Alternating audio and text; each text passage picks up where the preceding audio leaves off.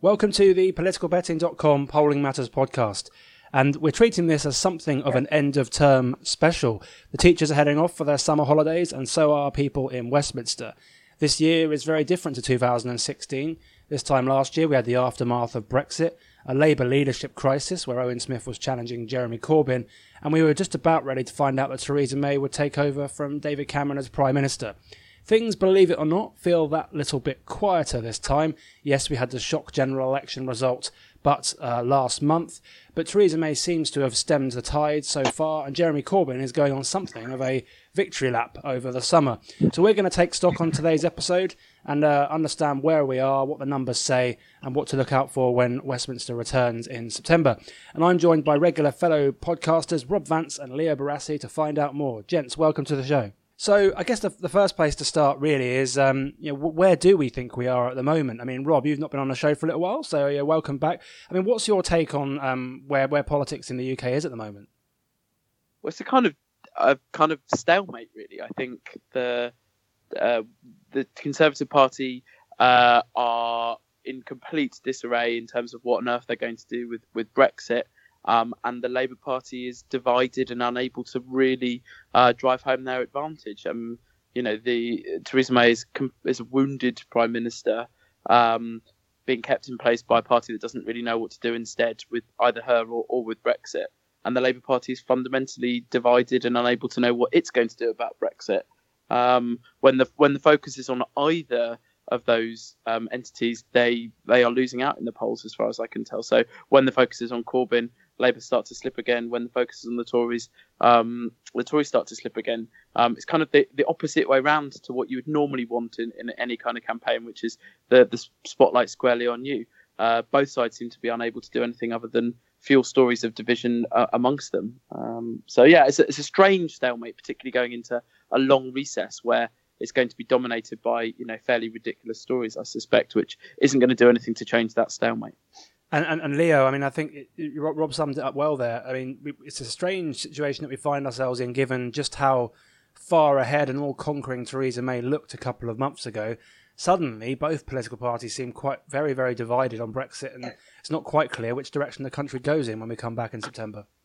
Yeah, I'm not sure I really agree with Rob quite so much there. I think, um, sure, the Tories are quite visibly divided, um, and there's there's a sort of the obvious beginnings of, of the battle for succession. But I'm not sure it's quite so clear that Labour Labour is is visibly divided. I mean, I think you could make a case that the party is more unified behind its leader than it has been for a few years. Um, That's not saying much. Yeah, it's not saying much, uh, but it's not. You know, it's it's not definitely wrong to say that it's the most united it's been behind its leader since 2005, 2006. I mean, you know, that's that's a fair way back, and uh, it you know it's uh, it's saying the party was more unified it... behind Brown during more or less the entirety of his premiership than it is now. I would say. Well, possibly, possibly, but I mean, I guess you know, or my my, my point is, look, I look, I agree that. Um, the party has a major problem in deciding what its Brexit position is going to be. But at the moment, I don't think that there is a visible public sense of division. I think there's far less public division uh, in the, the public eye of about Labour than than there was a year ago. I mean, Keiran, you talked about the last leadership. Well, let, well let's look, let's look at some of that because um, YouGov had a survey out um, earlier this week, looking at or last week actually, sorry, looking at the idea of whether parties were divided or, or undivided. Um, Labour forty seven percent say, say divided, but the Tories seventy four percent um, say they're divided. So the public opinion right now has changed dramatically uh, since May, where uh, sixty five percent thought the Labour Party were divided, and only twenty nine percent thought the Tories were divided. It's almost gone. It's flipped on its head. Um, so right now, it seems to be the Tories that are tearing themselves apart, at least in the eyes of uh, public opinion. I mean, yeah, like, I mean, I, th- I think that's uh, that that is pretty much what I would think the the pub the the public would be getting from the coverage at the moment. You know, the the the internal Labour opposition to the leadership's position on Brexit is important and profound, and I think it will be an increasing problem. But I think it is not something that is particularly damaging to the public view of the party at the moment. Um, yeah, no, no. So, so I think we're furi- potentially at the risk of furiously agreeing with each other here, Leo. Um, I, I, I, suppose my point is, um, if, if it, even if it isn't about being divided, the Labour Party isn't seen as being a uh, a natural, credible alternative. So, a government in which I think the YouGov numbers have it as seven, like something like three quarters of the, the British population think that it's divide the party in government is divided the opposition ought to have more than a two point lead in the polls at that point in time. I don't I don't know what the historical data is off the top of my head, but I suspect it's been a hell of a long time since a prime minister has led a party which three quarters of the people think is divided.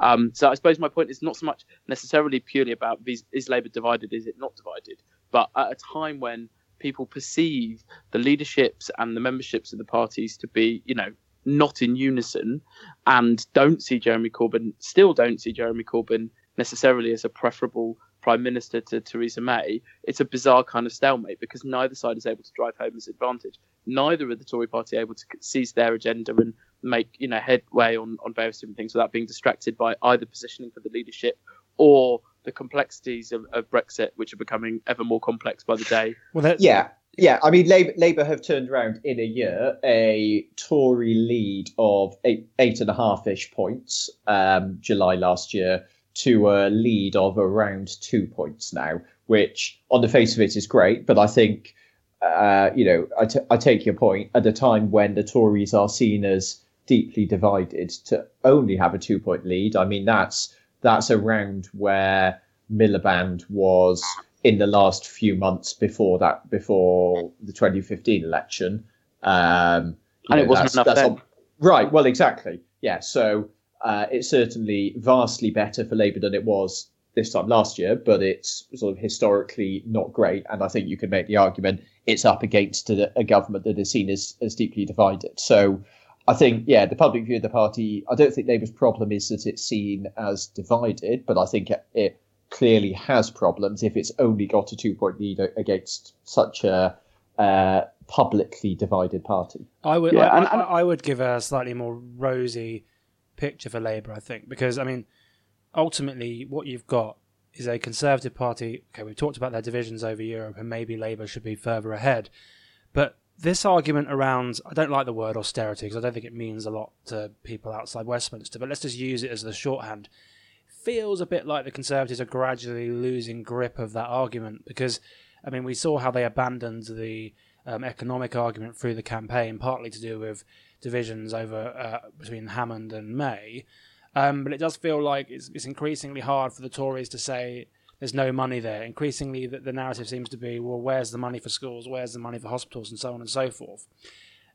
Point two historical comparisons, I don't know. I feel a bit more jittery about historical comparisons given what just happened in the general election, where we saw an unprecedented surge in uh, support for an opposition that was really, really far behind. So if I was Labour, I'd be sitting there thinking, well, surely things are going to swing our way next time a, a, bit, aren't they? And who is this per- person that's going to replace Theresa May? I mean, the thing is, yeah, Labour might only be two points ahead in the polls, but the reality is the Tories formed a government with almost the fewest seats they could possibly do so with, right? If the Tories had lost five or six more seats than, than they did, they, I don't see how they necessarily would have got their Queen's speech through. Maybe not five or six, but they were almost on the cusp of um, genuinely losing any potential majority there was. So, I mean, Labour surely will feel confident. And uh, the main reason, I, if I was a Conservative, I'd be worried is you know, who, who is that replacement going to be? I mean, Rob, what do you think? I mean, ultimately, I mean, Leo mentioned that, so, um, that, that there's there's a jostling for position, but I mean, yeah. the Tories seem like in limbo. Yeah, but I think they, but I think they're going to remain in that place for a long time. I think. I mean, I'm, I'm, it's one of those things where I say this and then immediately, you know, Theresa May comes out after the recess in early September and says this will be my last party conference as prime minister. I'm going to step aside for for someone new. But I kind of feel like that she's going to carry the can through until Brexit it will be miserable for her and for pretty much everyone else around it. It'll be great fun and entertaining for everybody watching this in the commentary as they see everybody jostling for position for the next two years, focus on their own career ambitions rather than you know how to make Brexit a success for the country. But that's I think what's going to happen. Um, I don't see even if we take the view that, um, in a sense, lightning can strike twice, and Labour can uh, once again get you know have a ten point whatever it might be surge, a net five point gain from the Conservatives through the course of a campaign. Uh, if we think that that can happen, particularly under the scrutiny of people actually thinking that it might be possible that Jeremy Corbyn's going to be prime minister when it wasn't, I don't think, in the last election. Though I think that's a slightly different debate that we've perhaps had on the show before. Um, I just I, I think the next election is not going to be for quite a while unless something on top of Brexit comes that topples Theresa May. And I don't know, I don't know. Obviously, you know, events, dear boy, but you know, I don't see any particular reason why the Conservative Party, anybody with an interest in becoming prime minister would want to necessarily trigger Theresa May going before Brexit.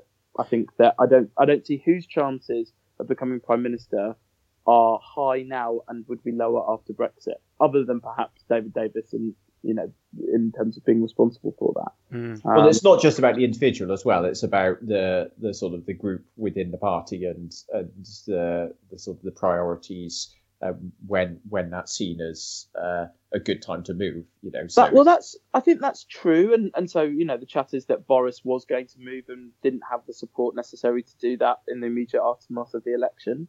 Um, but I think almost more important is the personal calculation of the ambition. I think for Boris, if he'd had a little bit more support, it would have been worthwhile him making a, a genuine move for it.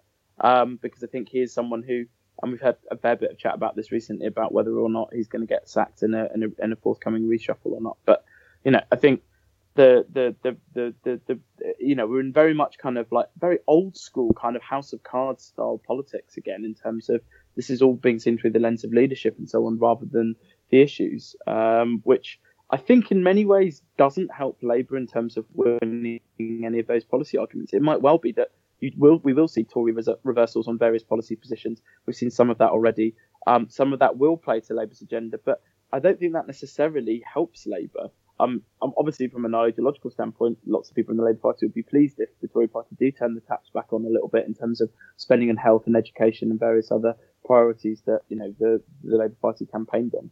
But I think that will own that, if anything, could uh, mollify support for Labour and demonstrate that Theresa May is listening and governing as the kind of one nation conservative that at times she's kind of alluded to, to wanting to do. I want to um, I want to move on and talk a bit about Labour and Brexit because there was a tweet from Chuka Umunna, which I know we've all seen um, two days ago, um, where he tweeted um, taking single market and customs union membership off the table in the Brexit talks is the Tory position.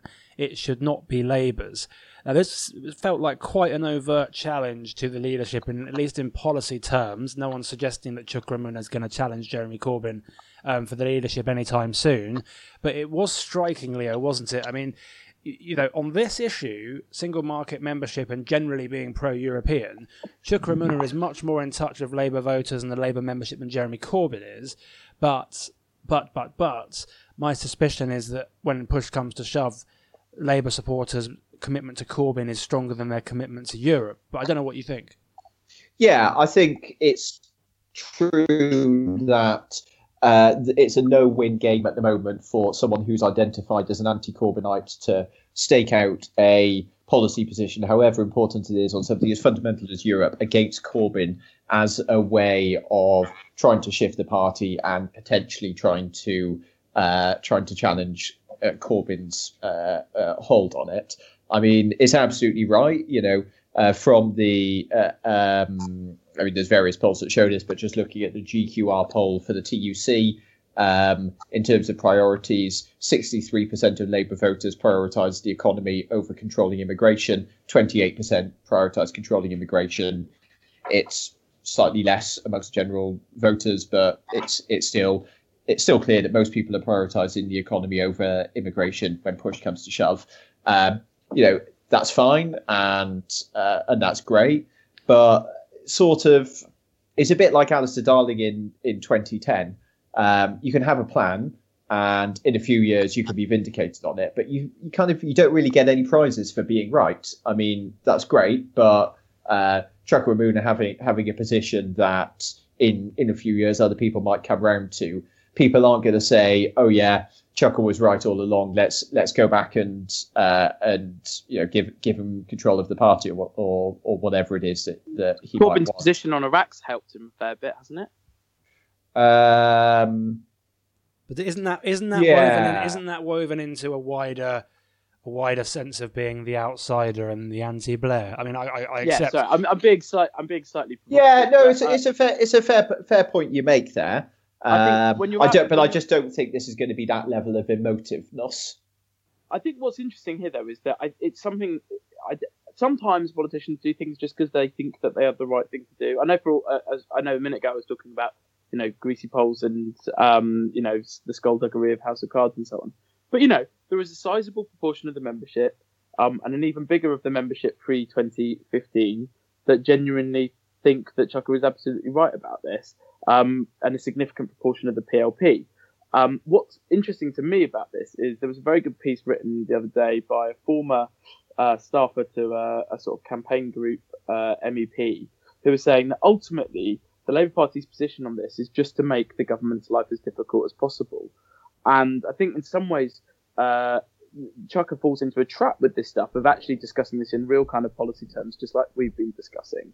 Whereas in fact, the job of a, an opposition, especially with a minority government dealing with something that's difficult, and this might not be the supposedly patriotic thing to do, but the thing that you do to damage the government's competence is to just completely and ruthlessly undermine at every stage the coherency of their argument and their ability to execute the business of part. Right, business right, but you do you do that in a way that that um, looks like and yeah, maybe even is defending the national interest. You you know you you have a set of challenges that the government has to has to meet, and you Yeah, expose and so- incompetence, right? Yeah, and so like, but but I think at the moment a lot of, if you like, moderate Labour Party politicians and so on are at slight risk of like being, in a sense, too ideological about the positioning of the leadership of the party in terms of its examination of Brexit.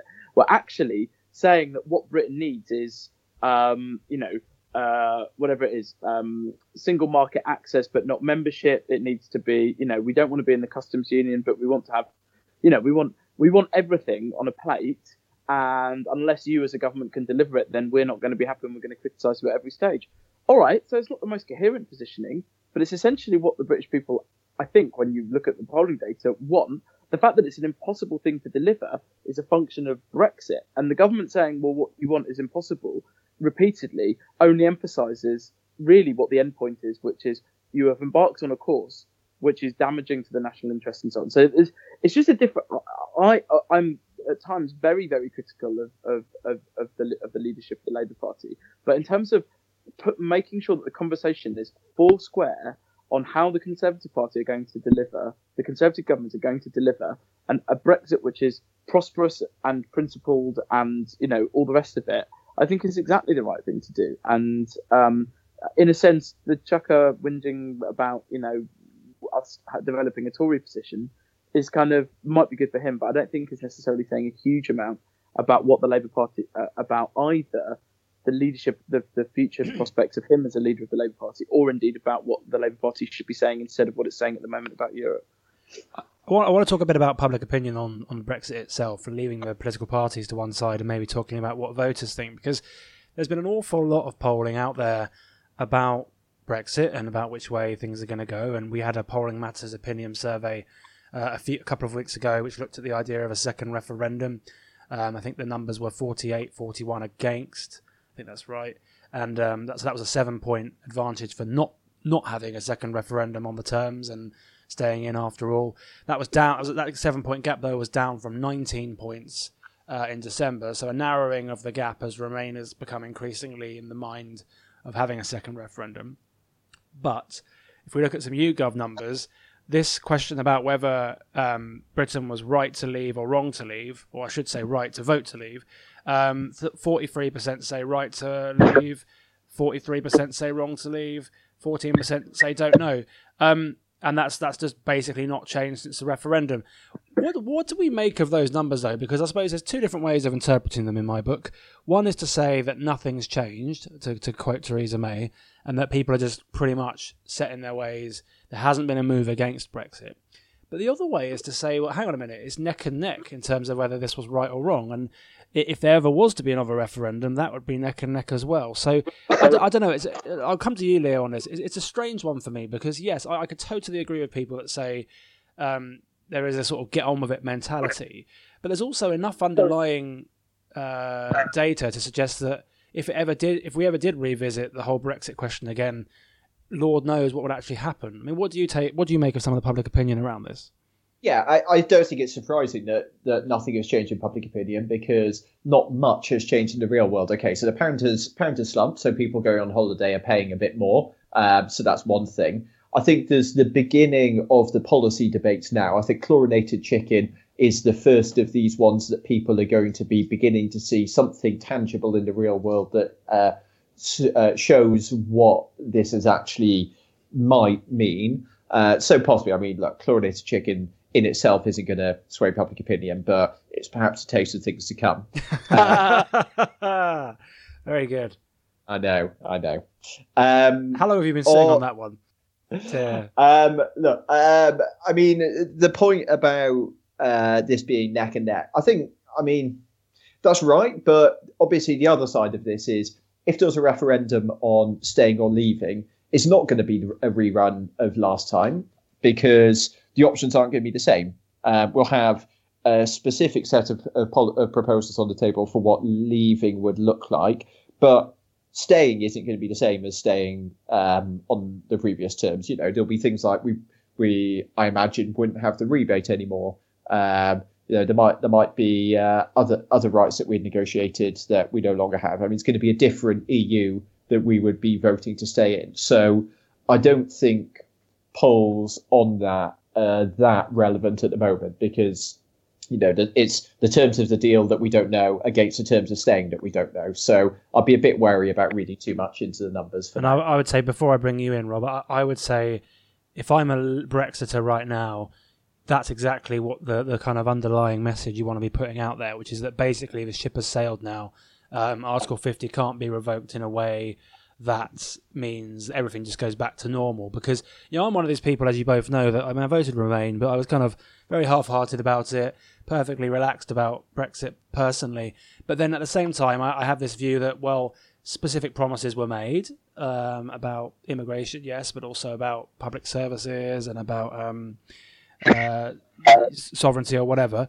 Um, and if those aren't met, if those promises aren't met, then it's perfectly legitimate to say, "Hang on a minute, you've won a referendum based on promises that aren't met. Maybe we should uh, revisit uh, the question." Now, of course, if they are met, then it sort of takes everything I've just said off the table.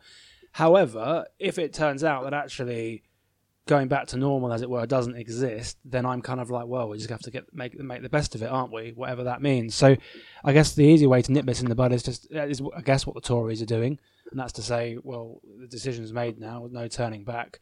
Um, and also, I guess the only observation I would have is that surely it's only a Labour government that's ever going to revisit this. The Tories aren't going to, are they? I mean, Rob, what do you make of all these debates? I mean, uh, is it a distraction really just to be talking about whether people can uh, Britain will remain after all? Uh, it's not a distraction. It's an interesting argument, but I think uh, both of you are right. I think uh, it's very hard, and people, even people that you know privately might want that outcome, to say uh, we should the people were wrong to vote in the way that they did. Um, I think people tend to take a view which is let's move on, and so there's a big difference between are you satisfied with the way that things are panning out and do you want and uh, go do you wish that things had happened differently? And do you want another referendum as you say? And i think unpicking the difference in those kind of also sometimes just the nuance of the question so were britain was britain right to vote to leave or whatever is it's quite a different question to um, do you wish that we'd remained or whatever so um, and yeah ultimately the question isn't on the table yeah. Like n- nobody is. Labour didn't argue for that in the last election. Even the Liberal Democrats didn't really argue for a second referendum. I mean, it was somewhat. I mean, it was quite clear that the Lib Dems were against Brexit, but how they were going to be against Brexit was kind of a not particularly looked into, and b um, I'm not sure was entirely clear, certainly to people um, voting. So I don't think it's a, it's a realistic prospect.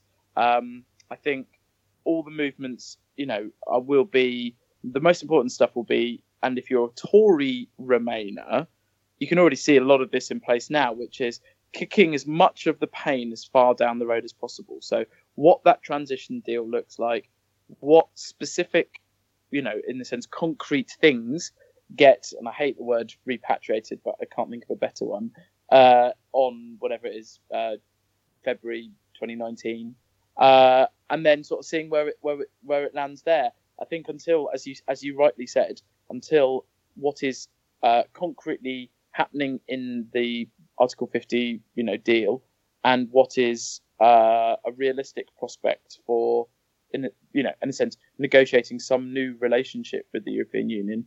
I don't really take a lot of heed in, in, in those specific polls. I think the conversation is much more interesting when it's about, for example, immigration versus um, economy, or when it's about, uh, you know, sort of carefully worded questions about you know sharing sovereignty versus you know um, you know not uh, so much. Um, when even uh, and uh, Leo says it's uh, uh, sort of it's not going to be the be all and end all, but we've seen how emotive very specific issue debates can be, and so chlorinated chicken. I mean, if that's the first of that was whoever it was that leaked that as a thing, or whoever it was who was idiot, idiotic enough to sort of brief that that was something that was on the agenda of a US trade deal. I mean, it's a part of it is about the season that we're in, but that's been a pretty powerful media story mm. that I think has had a fair amount of pickup. Well, it's about the um... quite neatly crystallizes a lot of issues, and as we've seen today, crystallizes a division within the cabinet, which is you. If you're Liam Fox, you are very, very and of that ilk within the Tory party, you're like, yeah, we want a US trade deal. And oh, come on, chlorinated chicken, it's not that big a deal. We've all had chicken in the US it hasn't killed us. Whereas if you're like the representing the farmers lobby or the minister for DEFRA, as, as is Michael Gove, or if you're like one of you know the sentimental members of the British public that you know where animal welfare becomes the most important thing in your life when it's in the news, you know that's a big deal. You know, um, I, th- I think you raise a really uh, uh interesting point um, re- uh, mentioning Gove there. Um, I mean, as you guys know, I work on environmental issues quite a lot, and um, he's just made this speech um, about the environment in the UK after Brexit that has been probably, I think it's fair to say, the best regarded uh, Tory Environment Secretary's speech, um, certainly since 2010. Um, you know, for in, sort of in in living memory. Um, I think what he is starting to do is sketch out some policy specifics that when people are talking post Brexit or or sort of or in the next couple of years about what Brexit will mean in practice, he's going to have produced a bunch of things that Brexiteers will be able to say, look, this is what we are now able to do. And they might be, in the grand scheme of things, if you put them all together, less important, less big deals than some things that will be lost. But at the very least, it's going to uh, put some stuff in the other column that if there were ever to be a debate about Britain staying, then there would be things that, that uh, Brexiteers would be able to say, well, hang on, we're going to lose these things because we can't do them in the EU. Um, and I think it's uh, you know it's it's very interesting to see Michael Gove of all people being the one who is now able to do this. It's sort of it is funny the, how the natural uh, next step of getting kind of getting into policy specifics like it, this of, of post Brexit. It's funny how well, but he's but it, but he's the minister for one of the most direct producer interest groups in terms of farmers, which is where he's coming from on this chicken thing. He's also like, whether you agree or disagree with his positioning, an incredibly bright guy who gets what the landscape looks like and where the opportunities are to make something of it. And he's like fundamentally and personally wedded to the idea of Brexit. So he's kind of got, you know, if anybody's got a kind of responsibility to try and articulate what a kind of positive, upbeat agenda that gets somewhere beyond the kind of May and Davis kind of sound bites, then it's him. And so, um, you know, I, in a sense, I'm not surprised. What I am reasonably surprised is to hear you say that it's been a well regarded speech by, as it were, stakeholders within that kind of what I imagine for Gove is a pretty hostile audience. I mean, we saw Jay Rayner's kind of uh, commentary on being invited to the meeting um, on Twitter, I think, over the last week or so. Yeah, uh, I mean, essentially, the the only criticism people are making of it is whether it's deliverable. I mean, yeah. sort of as a set of aspirations by the environmental world, it's been very highly regarded. Well, if Michael Gove ends up as the hero of the environmental world, we'll know that politics has gone topsy turvy. I want to finish the last couple of minutes just by thinking about the future and when we come back in September, and I guess for the rest of the year, w- what it is we're we're kind of um, looking out for. It's very, for me, it's, it's very difficult to um, not not keep an eye out for which of these Tories are jostling for position. Although I suppose it's it's likely to be pretty quiet for the time being, as as Rob alluded to earlier, while people are um, while we're going through the process of negotiating Brexit.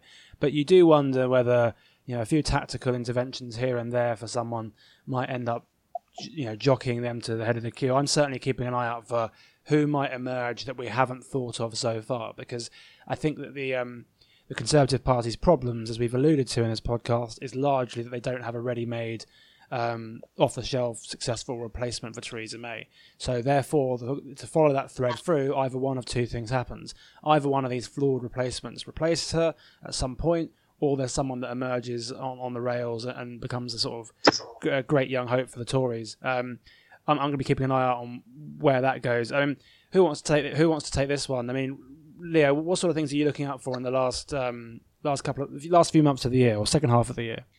Um, well, it's it's on a point that we we sort of touched on a bit a bit already that um, the idea of Labour trying to undermine the sense that the Tories are, are governing competently. Um, number that really jumped out at me uh, from that GQR poll I mentioned was this question of um, which parties are seen to have a good track record in government.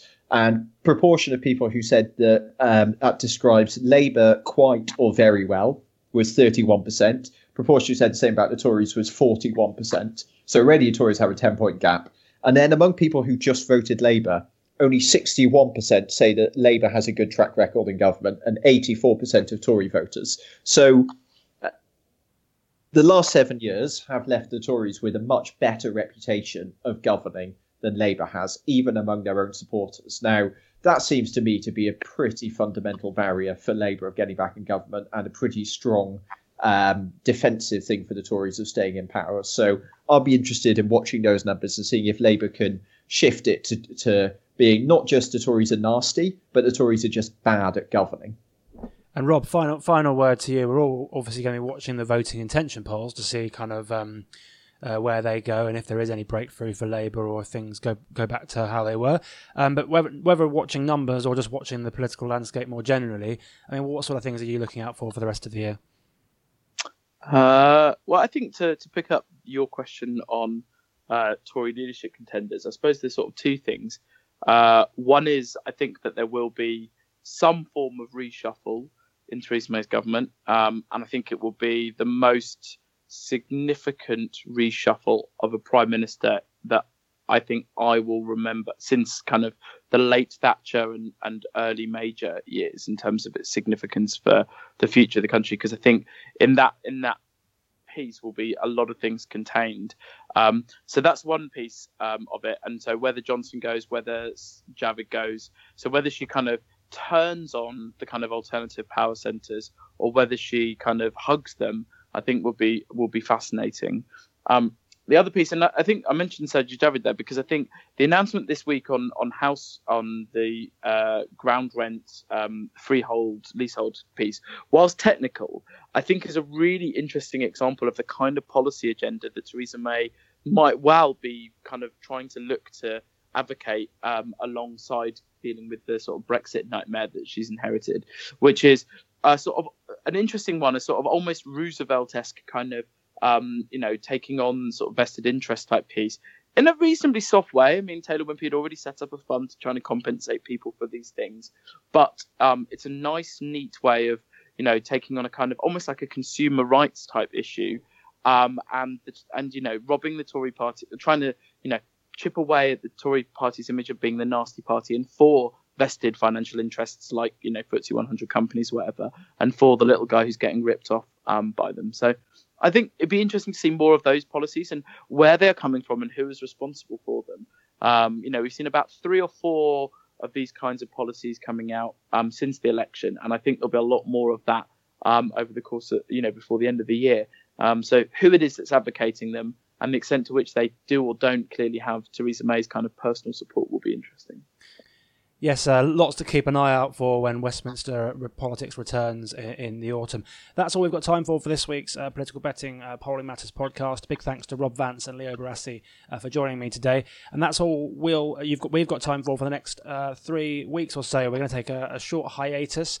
Um, last summer, as I mentioned, we were on all the way through August because of so much going on. Feels like there's a bit less going on um, at the moment. So we're going to take a few weeks off of our buckets and spades and uh, head on holiday, um, and we'll be back in the autumn to look at the more polling, more politics, and to see what's going on with uh, in, in, Brexit Britain. Of course, I say this now. Who who knows? This time next week, Donald Trump resigns, and we're back online. But if not, uh, and if things do carry on as calm as they are, then we'll see you in a couple of weeks.